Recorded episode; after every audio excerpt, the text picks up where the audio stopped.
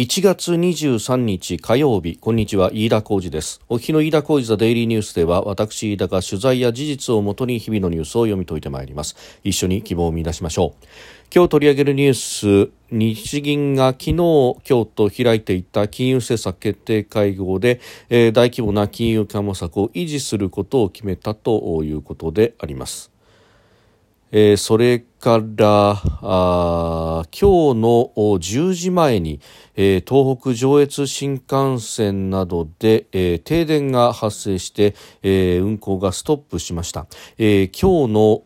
運行はあ終日見合わせるということで明日は動くということでありますが、まあ、これをめぐってですね、えー、乗客にかなり影響があったということと、えー、そして、まあ、立ち往生の現場で爆発音がしたということ作業員2人が、えー、感電し負傷したというようなニュースも入ってきております。それからあソロモン諸島に不発弾処理の支援を行うということで、えー、自衛官らを派遣して、えー、先の対戦中に旧日本軍が設置した不発弾を処理する、えー、ソロモン国家警察への支援を始めたということであります。収録しておりますのが、えー、1月23日日本時間の夕方6時40分というところです。すでに東京の市を閉まっております。日経平均株価の終値は、えー、昨日と比べ29円38銭安3万6517円57銭で取引を終えました。3営業日ぶり反落となりました、えー、金融政策決定会合の緩和の維持ということを受けまして、えー、発表後円安ドル高に触れたこともあって、えー、上げ幅を広げたんですけれども、まあ、現状維持は織り込み済みだったということそれから、まあ、その後のですね、えー、会見、えー、等々あるいはペーパーが出たところで金融緩和に、金融緩和をやめるとマイナス金利解除に関しては、まあ、地ならしが進んでいるという解除解釈が出たということで、えー、利益確定の売りが優勢になったということでありました。えー、さて、その日銀の金融政策決定会合であります、まあ、あ緩和の継続という形になりましたが、まあ、一方でですね経済物価情勢の展望いわゆる展望レポートの中で、えー、2%の物価安定目標についてこうした見通しが実現する角度は引き続き少しずつ高まっている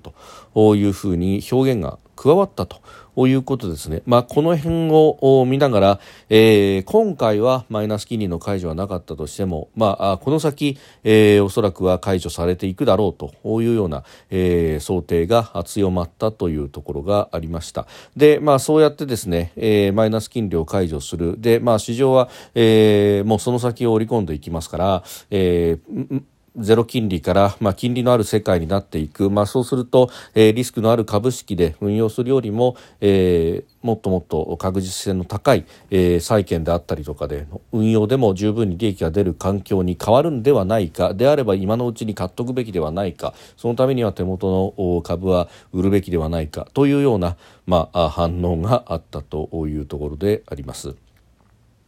まあもちろんですね、えー、その部分というものもまあ、流れとしてはそうなっていくというところがあると、まあ、あ上田氏もこのマイナス金利に関しては、えーまあ、あまりに不自然であるということで、まあ、あ金融緩和に関してはあ前向きであってもマイナス金利はあできればどこかのタイミングで解除したいという意向なのではないかということが言われております、まあ、ただ総裁はその後の記者会見の中ではですね粘り強く金融緩和を継続していくんだということで、えーまあ、賃金上昇を伴う形で2%の物価安定目標を、えー、持続的安定的に実現することを目指していく方針ということ、まあ、当面のところは、えー、粘り強く緩和を続けていくんであると。いうことも合わせておっしゃっているというところであります。で、まあ、この展望リポートの中でもですね、えーまあ、3月の会合でも、えー、毎回同じく適切に判断するんだとで、えー、展望リポートの中でですねこの物価の成長の予想というところと、まあ、それから、えーえー、物価見通しとそれからあ GDP の成長率というところについてですね、まあ、あ予測が出てきておりますけれども、まあ、これを見るとですね、えー、物価の見通しに関してというのはあ23年度2.8、24年度2.4、えー、25年度1.8という予測が出ております。で、えー、成長率予測に関してはあ23年度はあ1.8、えー、それからあ24年度1.2、25年度1.0という予測が展望レポートの中に出てきていたと。まあそう考えるとですね、名目の成長が23年度に関しては、えー、4.6、えー、まああの実質成長率はあ物価の影響を加味したものでありますので、まあ額面の成長はそうすると5%近くになるのかと。えー、24年度もですね、1.2たす2.4ということで3.6、えー、25年度2.8%の成長と。まああのこれだけですね名目で成長するということになると、えー、税収も相当、えー、なあ額が上がってくるということになりますのでまああこれだけ成長してくれればですね、えー、十分に増税等々しなくても財政もうまくいくのではないかということを、まあ、合わせて思うところです。まあ、マイナス金利云々はさることながらですね、えーまあ、あきちっと成長させる環境にしていく、まあ、そして、まあ、その好循環に乗せるために、まあ、今年の春闘というものが注目されますし、えー、それから財政的に余裕があるということであればですね、まあ、それを還元する形に持っていくことも可能だと、まあ、それもですね、えー、補助金の形で、えー、やるということも、まあ、あとりあえずのところで、えー、は必要だったかもしれませんけれども、えー、これから先、まあ、別の形で可処分所得を残すというのは、まあ、ここでも毎日のように言ってますけれども、えー、必要になってくるのではないかそしてその余地というものも出てくるのではないかということも思うところです。まあ、ただあリスクがあるとするならば、まあ、特にですねこのあの好循環に対して水を差すということで一番心配なのは実は中国が、えー、かなり経済的に厳しくなってきていると、まあ、あデフレということはまだ言ってませんけれどもまあ、物価の上昇に関して、えー、12月の段階でもマイナス圏に、えー、CPI が推移してしまっているというあたり。この、えー、デフレを輸出するということになってくるとですね、まあ、かつてその鉄余りの時に、まあ、安く作った鉄をですね、えー、海外に輸出をすることによって、まあ、あ中国国外の、まあ、日本も含めてですね、えー、鉄鋼メーカーがその価格が、えー、下げ止まらずの、まあ、安い価格に釘付けされるということで、まあ、苦しんだということがありました。まあ、したことがですね、まあ、あサプライチェーン中国を今のところまだ、えー、デカップリングと言いながらまだなかなか組み込んでいる部分も大きいということで、まあ、その安い中国製品がですね、まあ、デフレの輸出の形で出てくるということになると、えー、まあ当座消費者喜ぶかもしれませんけれども、えー、またあデフレに前戻ると物価の上昇がうまいこといかないと、まあ、あきつい上昇の冷やし玉としてはいいのかもしれませんけれどもあまり上がっていかない中で、えー、デフレ圧力が高まってしまうということになるのは、えー、あまりよろしいことではないということもリスクとしては考えなくてはいけないというふうに思うところであります。えー、それからですね、えー、今日午前午前中ですね、えー、10時前からあ新幹線が止まりました、えー、東北上越北陸新幹線が、えー、停電によって運転を見合わせたということであります。で東北新幹線の東京仙台間北陸上越新幹線東京高崎間終日運休をするということになっております、えー、埼玉市中央区で東北新幹線の上り線の架線が垂れ下がっていて運転に支障が出ているということであります。で復旧作業をしているんですが今日中の再開は断念となったということです。まあ、このあの架線が切れたりして垂れ下がってしまうということはまああのあってはならないことであるしなかなかあの例がそれほど多いわけではないんですけれども、まあ、過去にないことはないと、えー、いうことでですね、まあ、これさまざまな要因が、まあ、もちろん風等々で、まあ、飛来物によってということもありますし、えー、またあのトロリ線と呼ばれるですね、まあ、電気を流しているその線。でその上で、え釣っている部分が切れてしまったりだとかあるいは、えー、パンタグラフと呼ばれる電気を集めるですね終電板とトロリ線の間の摩擦などで、えー、切れてしまうケースあるいはイレギュラーに止まったところでですねもう一度走り出そうとしたところで、まあ、あのセクションといいますが、えー、本当は本来は止まってはいけないところ過電流が、流れてしまって、え、切れると。いうようなケースもあるということであります。まあ、いずれにせよこの原因はまだ分かっていないというところですけれども、まあ、一旦切れてしまえばですねそれを一旦、えー、停電止めて、えー、そしてつなぎ直さなければいけないということになって、まあ、長く時間がかかるということであります。でそれ以上にですね私が心配かつ問題だなというふうに思うのは、えー、その立ち往生の現場でですね爆発音がしたというふうに、まあ、地元の住民の方々などが、えー、複数証言をしているようなんですけれども作業員2人がですね感電をしてそして、えー、怪我をしたと病院に運ばれたという負傷をしたというようなですね、えー、ことが言われております。2人が搬送されたんだということ、まあ、いずれも意識はあるということではあるんですけれどもこのまああ一旦事故というか、まあ、このが起こってでその後ですね、えー、さらに20いう二次被害二次被害のような形のものが起こってしまうと。いうのはこの、まあ、復帰を急ぐあまりということなのか何なのか、えー、ここの部分でですねあのかなりマネジメントであるとか危機管理に、えー、重大な問題があると、えー、この二次被害というものはうん最もあってはならないものであるし、えー、そしてこの電気を取り扱うということですから一歩間違えば初めに影響するということであります。あの確認に確認を重ねて通電をさせるような、えー、こと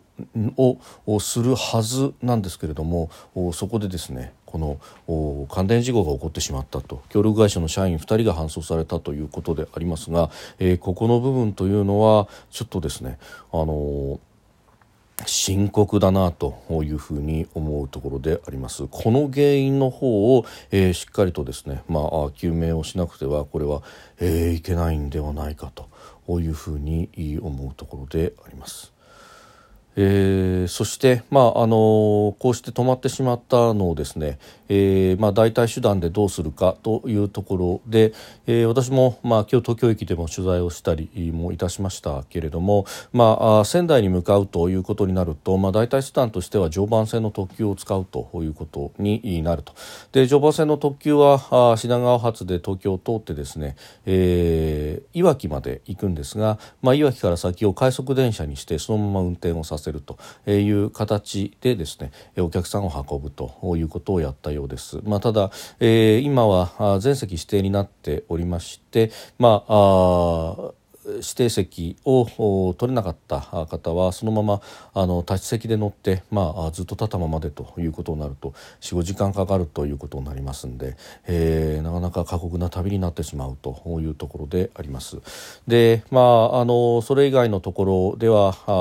高崎宇都宮までは、えー、在来線があ通っているのでそれを使ってほしいということがしきりにアナウンスされていました。でその先高崎から先のですね、まあ、あ金沢方面はあ一部列車動いていたということでありますが、えー、ここもかなりダイヤが乱れてしまっているということで、えー、行ってみなければわからないと。なかなかですね東京でどこまで情報が集約できるのかというのがあ課題となったようであります。で、まあ、一方で線路はですねねつながっていてもともとは新幹線が走っている前というのはあるいは、えー、新幹線があ